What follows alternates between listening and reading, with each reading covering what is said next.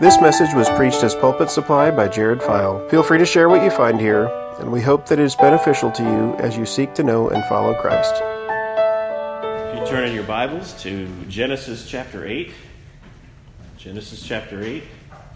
Um, as the last verse of the uh, scripture reading alluded to, um, I, will be dealing with the flood this morning. Um, at uh, Redeemer, we have been looking at the flood for several weeks, probably since the week after I was with you last.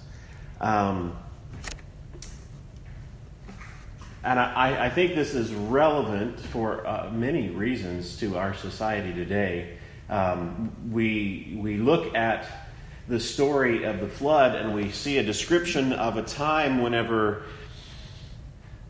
every thought of the intention of the heart of man was only evil all the time. There was so much wickedness within human beings that God decided to, to unmake his creation. He, he, he, he, decided to, to flood the earth and destroy everything except for one family and the animals that could all replenish the earth with a, a population. And as we look in our society today, and we see the unrest in the cities, we see um, rioting, looting. We see the injustice also of, of people who have been killed by uh, law enforcement, and on the other time, uh, on the other hand, we have law enforcement that's being killed. Um, we have we have both of those those injustices. We have uh, all kind. We, we are we are. I think our hand is uh, our finger is on the pulse of injustice right now, and, maybe we can relate to a time whenever the Bible tells us that the thoughts of the hearts of man were only evil continually, because we look out and we think that's just what we have. It's only evil continually, all the time. That's all we see. You watch the news, you look on Twitter, you look on social media, um, and we see only evil continually.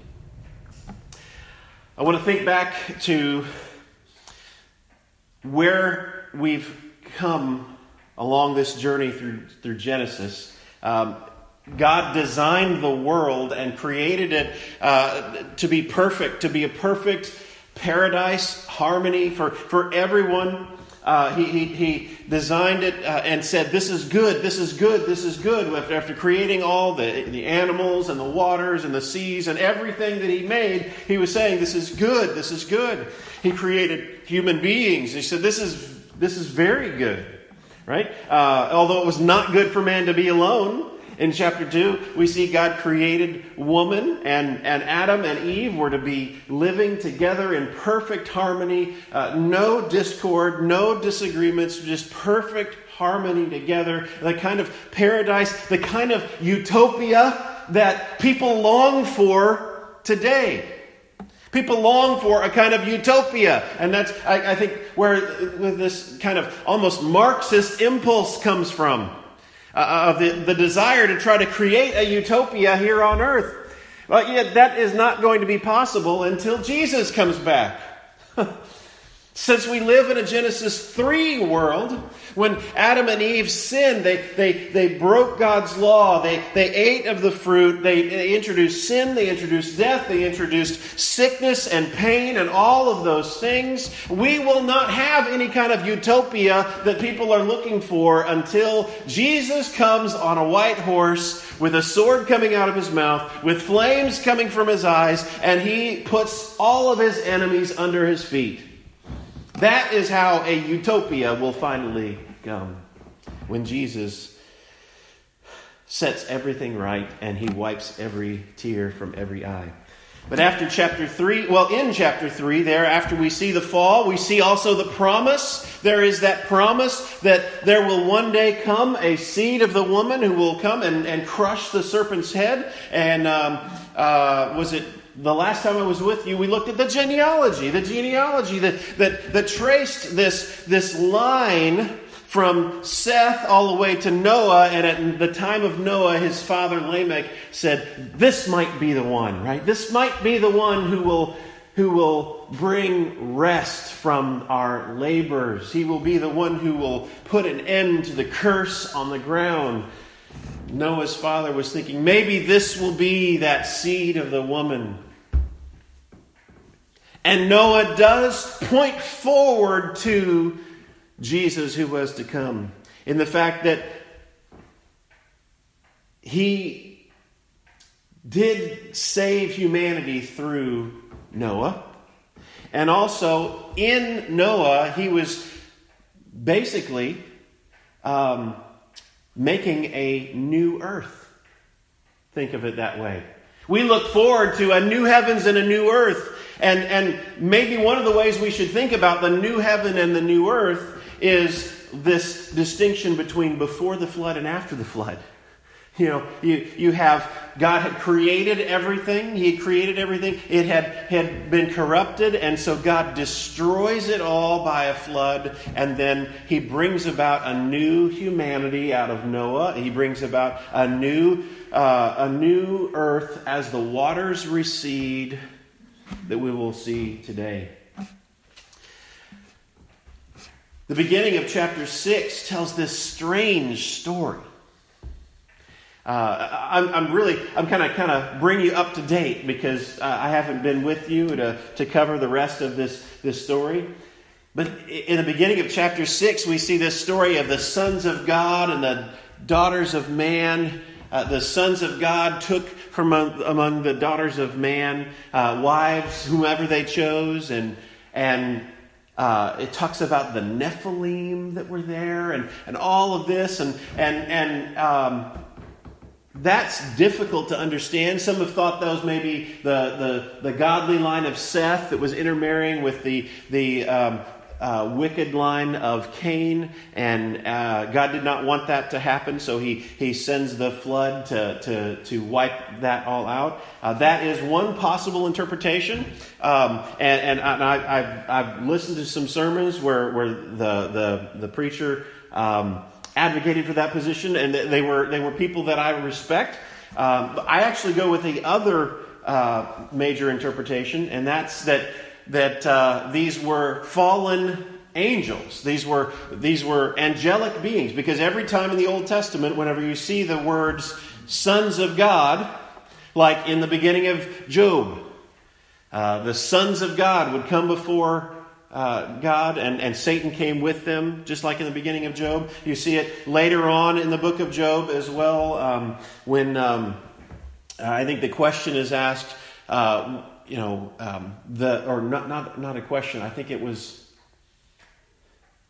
I'm trying to recall. I preached on this a couple of weeks ago. the the uh, um, the sons of God rejoiced whenever I created the world. Uh, something that God says there in, later in Job, and and then we see the. Um, the story of Daniel and Shadrach, Meshach, and Abednego, and, and how, how um, the, the fourth man in the fire had an appearance like the Son of God. Um, some take that as a, a reference to uh, a, an Old Testament appearance of Christ. Uh, regardless uh, whether it was Jesus himself or, or what, uh, it, it had to be some kind of heavenly being. And so we see that, that son of, sons of God language everywhere else in the Old Testament. It seems to be some kind of heavenly being. And so uh, an ancient interpretation of Genesis 6 is that these were, were um, angelic beings who had fallen uh, and who intermarried with human women. Um, now, an objection to that, an objection to that. Uh, you know, Jesus teaches about um, marriage, and and uh, uh, they, the Pharisees were asking him, you know, or actually, I guess it was probably the Sadducees because the Sadducees were the ones who didn't believe in the resurrection. And Jesus was, uh, was asked, well, if this, this man, uh, he marries and he, his wife, uh, well, no, he dies and then so his, his widow marries another and, and then he dies and then marries another, you know, which one will be her husband in the new, and Jesus says, uh, well, in the new heavens and the new earth, uh, you know, in, in heaven, will be like the angels who don't marry. The angels in heaven is actually, I think, what it says. The angels in heaven who don't marry. Now, that might be um, an objection to the idea that this, these were um, angelic beings there in Genesis chapter 6, but at the same time, um, it says the angels in heaven.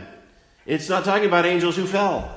Um, the, the angels who left their proper domain, as the book of Jude says, and the passage that Tom read, um, it talked about how um, uh, Jesus, in the Spirit, went and preached to the uh, to the well, I don't remember. I'm, I'm getting Jude and Second Peter uh, maybe uh, uh, uh, confused here, but he went and maybe proclaimed victory over these spirits who were now in prison. Um, I'll just turn to the First Peter passage just to get the language.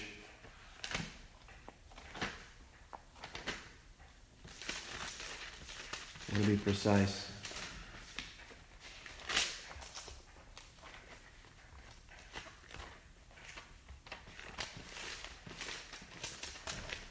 Tell I didn't plan on that. I keep flipping past it. Um,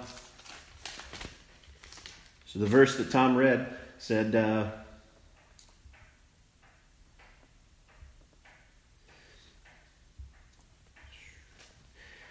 in which he went and proclaimed to the spirits now spirits in prison because they formerly did not obey when God's patience waited in the days of Noah. Well, who are these spirits that now in now in prison? Right? Um, I, I think this fits with the interpretation that these, these were angelic beings there in, Jude, in uh, Genesis chapter 6. All that to try to give an answer, but also in that beginning part of Genesis chapter 6, it, it, it's where it describes how humanity has just become only evil all the time. There's com- complete wickedness always in the hearts of man all the time. And so God determines He's going to wipe out creation. He's going to wipe it out. He's going to be like, like, a, like a potter who has created a, a, uh, a statue out of clay, and whenever the clay doesn't do what he wants it to do, he smashes it down again and, white, and creates it new afresh. So we see God in the midst of all this, in the midst of this wickedness, Noah finds grace in the eyes of the Lord. Noah finds favor in the eyes of the Lord. And it tells us at the, at the in the middle of, of Genesis chapter 6. Uh, the world is all wickedness, and Noah finds grace. And one of the things I think we should see here, because, because it says Noah finds grace, um, I think Noah is just like everybody else. Noah is a sinner just like everybody else. Uh, but God has grace upon him. Noah didn't deserve to be pulled out uh, of, of, of, the destruction that was going to come, but it was grace, it was God's grace that uh, God chose to, to save Noah out of this. The next chapter tells us that, that Noah was righteous and blameless in his generation. Well, I, I think that grace had to precede that righteousness uh, Noah would be no different than everybody else around him if it wasn't for the fact that God had already had grace upon him. God had grace upon him. It tells us that Noah had, had walked with God, similar to, to um, uh, Enoch, who had come before him. And God tells Noah, I'm going to destroy everything.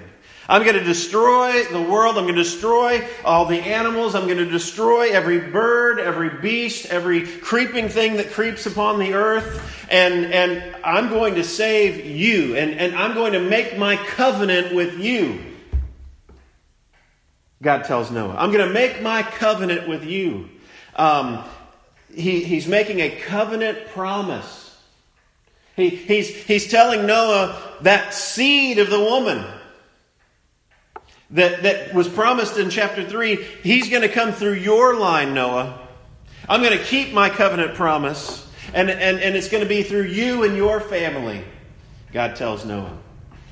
And he gives him instructions that he's to build an ark, and he's to, to have all these different dimensions, and it tells us at the end of chapter 6 Noah did all this. He did all that God commanded him. There's an emphasis on obedience there. God, Noah obeyed everything that God commanded. He did all this. He obeyed everything that God commanded him. And in chapter seven, we see um, God. The, it was the time came for the flood. The time came. God tells Noah, "Go into the ark, you and your household, and um, for I've seen that you are righteous before me in this generation. Take with you seven pairs of, an, of clean animals, the male and its mate." a pair of the animals that are not clean, and uh, uh, the male and its mate, and seven pairs of the birds of the heavens, male and its female, to keep their offspring alive on the earth. In chapter 7, what we see is the destruction of the world. We, we see the flood coming down upon the earth. We, we've got waters springing up from the, the, the springs of the earth. We see the water coming down. The windows of heaven were open. Uh, and, and water comes down, and what we see is everything was dead. Everything was dead. We see this emphasized towards the end of the chapter where, where, where it's telling us every beast, every creeping thing, every bird, everything that was not in the ark died. It was destroyed. Everything that was not in the ark was destroyed. And we come to chapter 8, which is what we're looking at today. That's quite an introduction. I just want to catch us up. We come to chapter 8. But God remembered Noah. That's what we see here. In the midst of this death and destruction, in the midst of, of, of everything on earth being destroyed, we pick up in chapter 8 with, But God remembered Noah. I'll read the text. And all the beasts and the livestock were with him the, that were with him in the ark. And God made a wind blow over the earth, and the waters subsided, and the, and the fountains of the deep and the windows of heaven were closed. Same words. He opened those things in chapter 7, and those things were closed in chapter 8.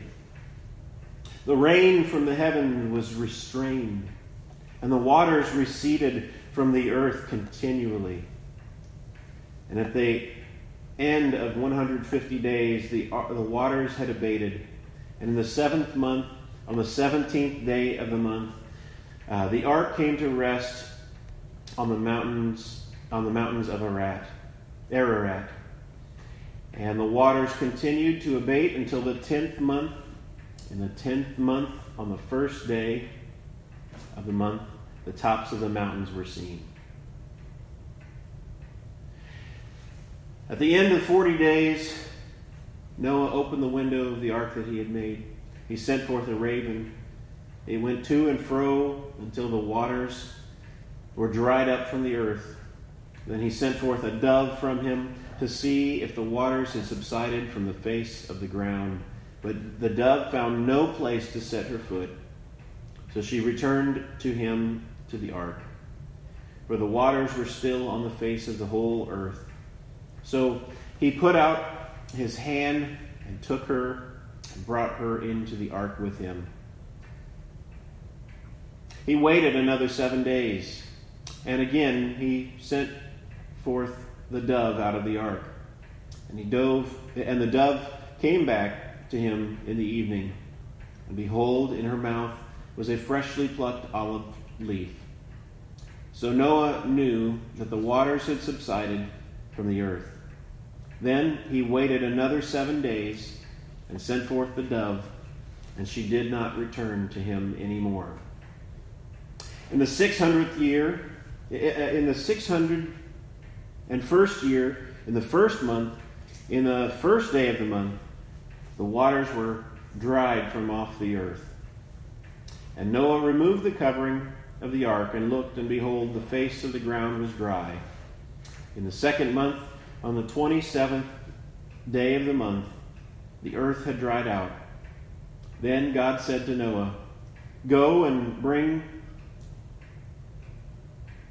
go out from the ark, uh, you and your wife and your sons and your sons' wives with you. Bring out with you every living thing that is uh, with you of all flesh, birds and animals, and every creeping thing that creeps upon the earth, that they may swarm on the earth and be fruitful and multiply on the earth. So Noah went out, and his sons and his wife and his sons' wives with him, every beast, every creeping thing, every bird, everything that moves on the earth went out by families from the ark. Then Noah built an ark, an altar to the Lord, and took some of every clean animal, and some of every clean bird, and burnt offering, burnt, and offered a burnt offering on the altar. And when the Lord smelled the pleasing aroma, the Lord said in his heart, I will never again curse the ground because of man, for the intention of man's heart is evil from his youth. Neither will I ever again strike down every living creature as I have done. While the earth remains, seed time and harvest, cold and heat, summer and winter, day and night shall not cease. I'm going to pray, but we're not at the end. Father, help us to hear your word. Give us eyes to see and ears to hear. In Jesus' name, amen. So God remembered Noah. Again, I see this contrast. Everything on earth was dead, everything on earth was destroyed, and God remembers Noah. And, and I think what we should, re, we should see out of this for ourselves, what we can apply to ourselves, is God will remember us. when the world is broken, when, when we are in Jesus, when we are in Christ, when we are a part of His covenant people, He will not forget us. When we might feel forgotten, when we, when we feel like the world is going crazy, which it is lately, He won't forget us. He will remember us. He will be faithful to His promises. Just like he had told Noah before the flood, I will make my covenant with you. He has made a covenant with Jesus, and he will be faithful to that promise. He will save all those who are in him. And if we are trusting in Jesus, if you're trusting in Jesus, he will not forget you. We see also um, the animals come out, uh, well, I'm sorry. The animals and the beasts and the livestock that were with him in the ark, they were all saved along with him. Uh, and it, it, has a reversal of what, what, seems to be taking place in the, the, um, the flood as it came. We had the windows of heaven were open, the springs of the deep were open, and now we have the, the fountains of the deep are closed the windows of heaven were closed, so there's this reversal that's taking place. We see um, the way that uh, the, the, the, it's described where the waters are receding and the land is coming up might remind us of the creation story. Whenever God is separating the water and the dry land and, and creating here we see what appears to be a creation of a new world, a new start all over again as the waters recede. Something that was pointed out to me, um, it tells us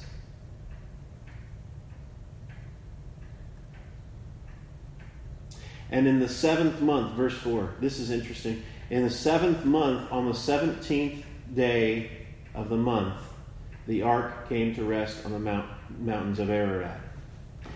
Now, Moses wrote this.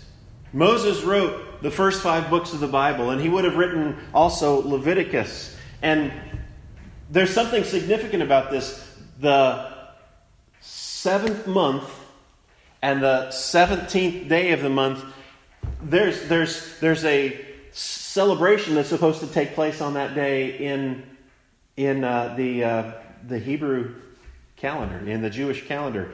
Uh, and, and that, I, I, believe, in, in Leviticus it tells us that's involving the Passover and the, the, uh, um, the Day of Atonement. Um, and so when we, when we see these, it may not be obvious to us, but Moses' original readers, when they, when they hear the seventh month and the 17th day of the month, there may have been some kind of association there between um, salvation, where the, the ark came to rest, pointing forward to, to later on in, in, in, uh, in the Pentateuch, uh, where um, you have God delivering his people out of Egypt. And, and salvation that occurs uh, as he delivered his people out of Egypt and uh, as they make sacrifice.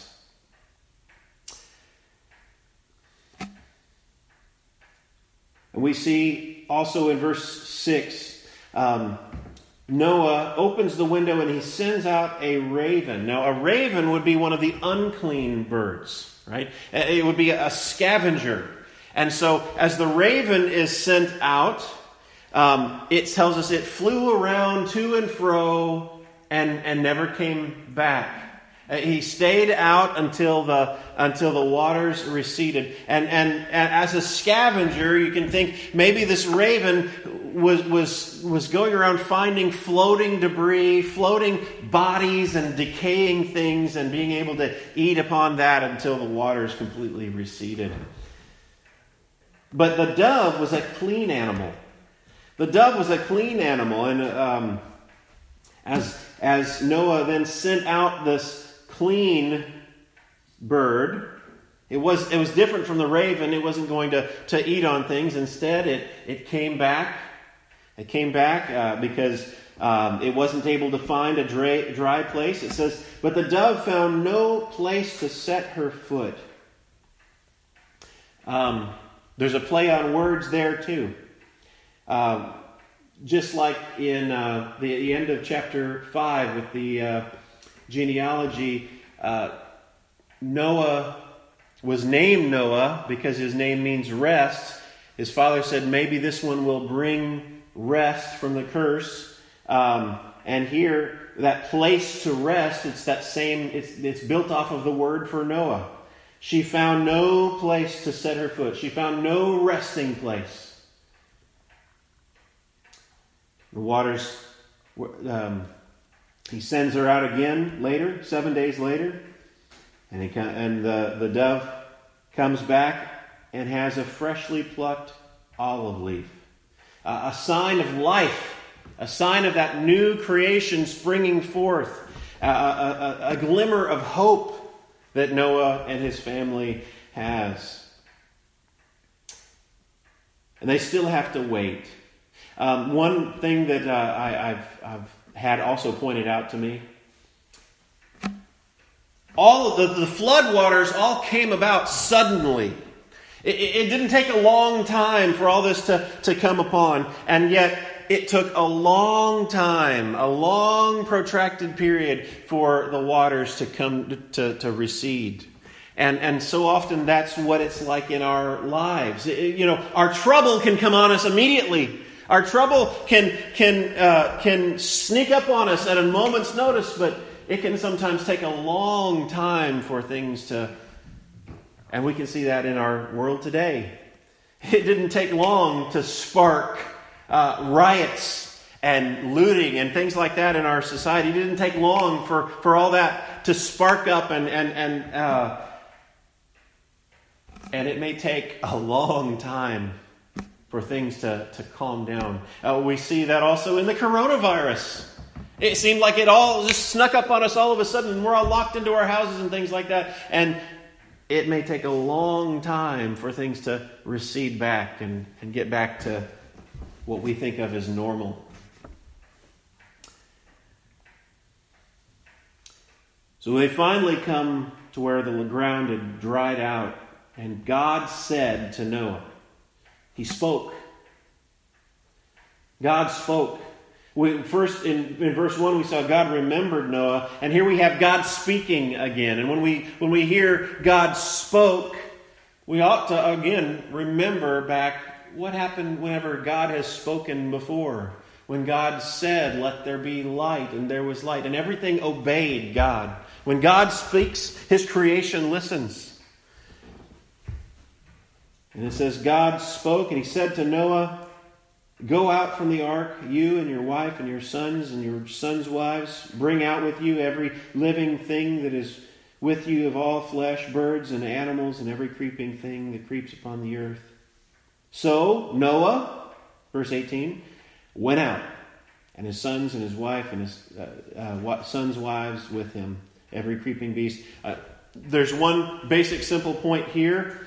God told him that, and they obeyed. Just like Whenever God spoke and light came into existence, here he spoke, he told them, and they obeyed. His creatures obeyed. And when they came out of the ark, verse 20, Noah built an altar to the Lord. And he took some of every clean animal and some of every clean bird and offered burnt offerings on the altar. We might ask ourselves the question earlier on in the story well, why did he have to bring seven pair of the clean animals and the clean birds? Well, we have that answer here. Well, some of it was for food, but at the same time, some of it was for the sacrifices that would come after. God anticipated that that would, would take place.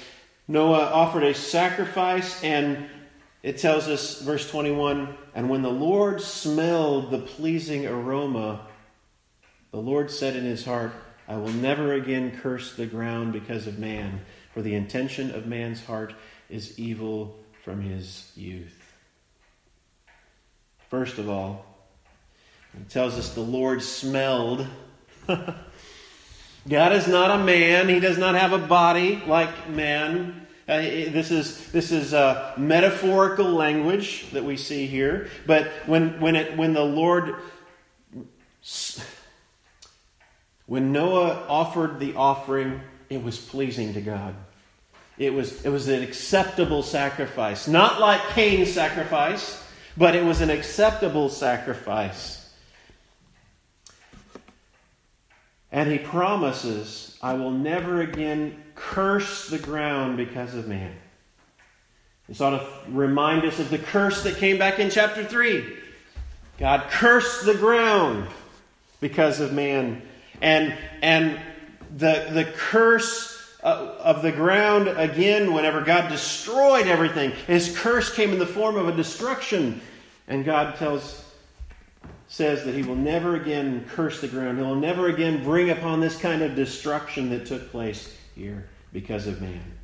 For, this ought to, this ought to be interesting to us. For the intention of man's heart is evil from his youth. You wouldn't think that way. You wouldn't think, I'll never, you would think I would never destroy the earth again because Noah's just so good, right? but it doesn't tell us that. Noah should be included here. He says, I will never again curse the ground because because of man, for the intention of man's heart is evil from his youth. You get through with the flood and everything's just as it was before. People are just as evil and people are just as wicked as they were before the flood. Every thought of his heart is evil, only evil continually. From his very youth, we are born sinners. I think this is a, a reference to the doctrine of original sin. You know, we, we don't sin because we've learned it from our parents. We don't, we don't sin and then become sinners. No, we're sinners. We're born that way. And then we, as soon as we're old enough to be able to act with some kind of reason, we break the law and confirm the fact of who we are. we, we, we, we are sinners from our birth. And God gives us grace. He promised He will never again curse the ground because of man for we are wicked, we are sinful from our very youth. Neither will I ever again strike down every living creature as I have done. While the earth remains, seed time and harvest, cold and heat, summer and winter, day and night shall not cease. We see in this chapter the salvation of Noah, pointing forward to the salvation that we have in Christ Jesus. When, when we look to Jesus, we are, we are looking to the only way that God has provided for salvation, just like the only way that God provided for salvation for Noah was through getting that ark. And the only way that we can be saved is believe God, just like Noah believed God, and trust in the Son, trust in Jesus to be saved. We look at this chapter and we see uh, a, a, a sacrifice that Noah made. We see, we see a new creation that is, is, is coming about uh, where new life is springing forth. And, and God tells that even the animals go be fruitful and multiply, just like He did in chapter 1. And we see the promise of God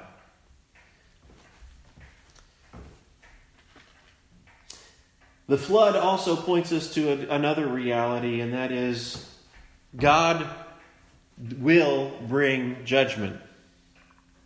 God will bring judgment. Uh, the New Testament authors, when they talk about the flood, oftentimes they're saying, um, just like God destroyed the ancient world and saved Noah out of that, so he will again destroy his enemies so he will again uh, bring judgment on all of those who are wicked and save the godly through that. Um, one of these days, Jesus will come again. And as I said, it will be that utopia that we long for. It will be that because when Jesus comes again, he will, he will rout out all of the opposition. He will put all of his enemies under his feet. He will, uh, he will come and he will set up his kingdom that will last eternally. And whenever he speaks, his people will obey. We live in a world that's still tainted by sin. We still live in a world in which even believers, when we've trusted in Jesus, we still struggle with all kinds of sin. And in that day, whenever He comes, no longer will we struggle with sin any longer. He will, he will eradicate that from our hearts. No longer will we deal with guilt, but He will wipe away every tear from our eyes and He will make us trophies of His grace They will never again struggle with the kinds of things we struggle with now. He will come in judgment one day, and we need to be ready. We need to be ready. Just like Noah was a preacher of righteousness and he warned that ancient world hey, there's a flood coming. We need to be ready, knowing that God's wrath will someday come. And we need to be found in Jesus the way Noah was found in the ark. we need to be found in Jesus, trusting in Him.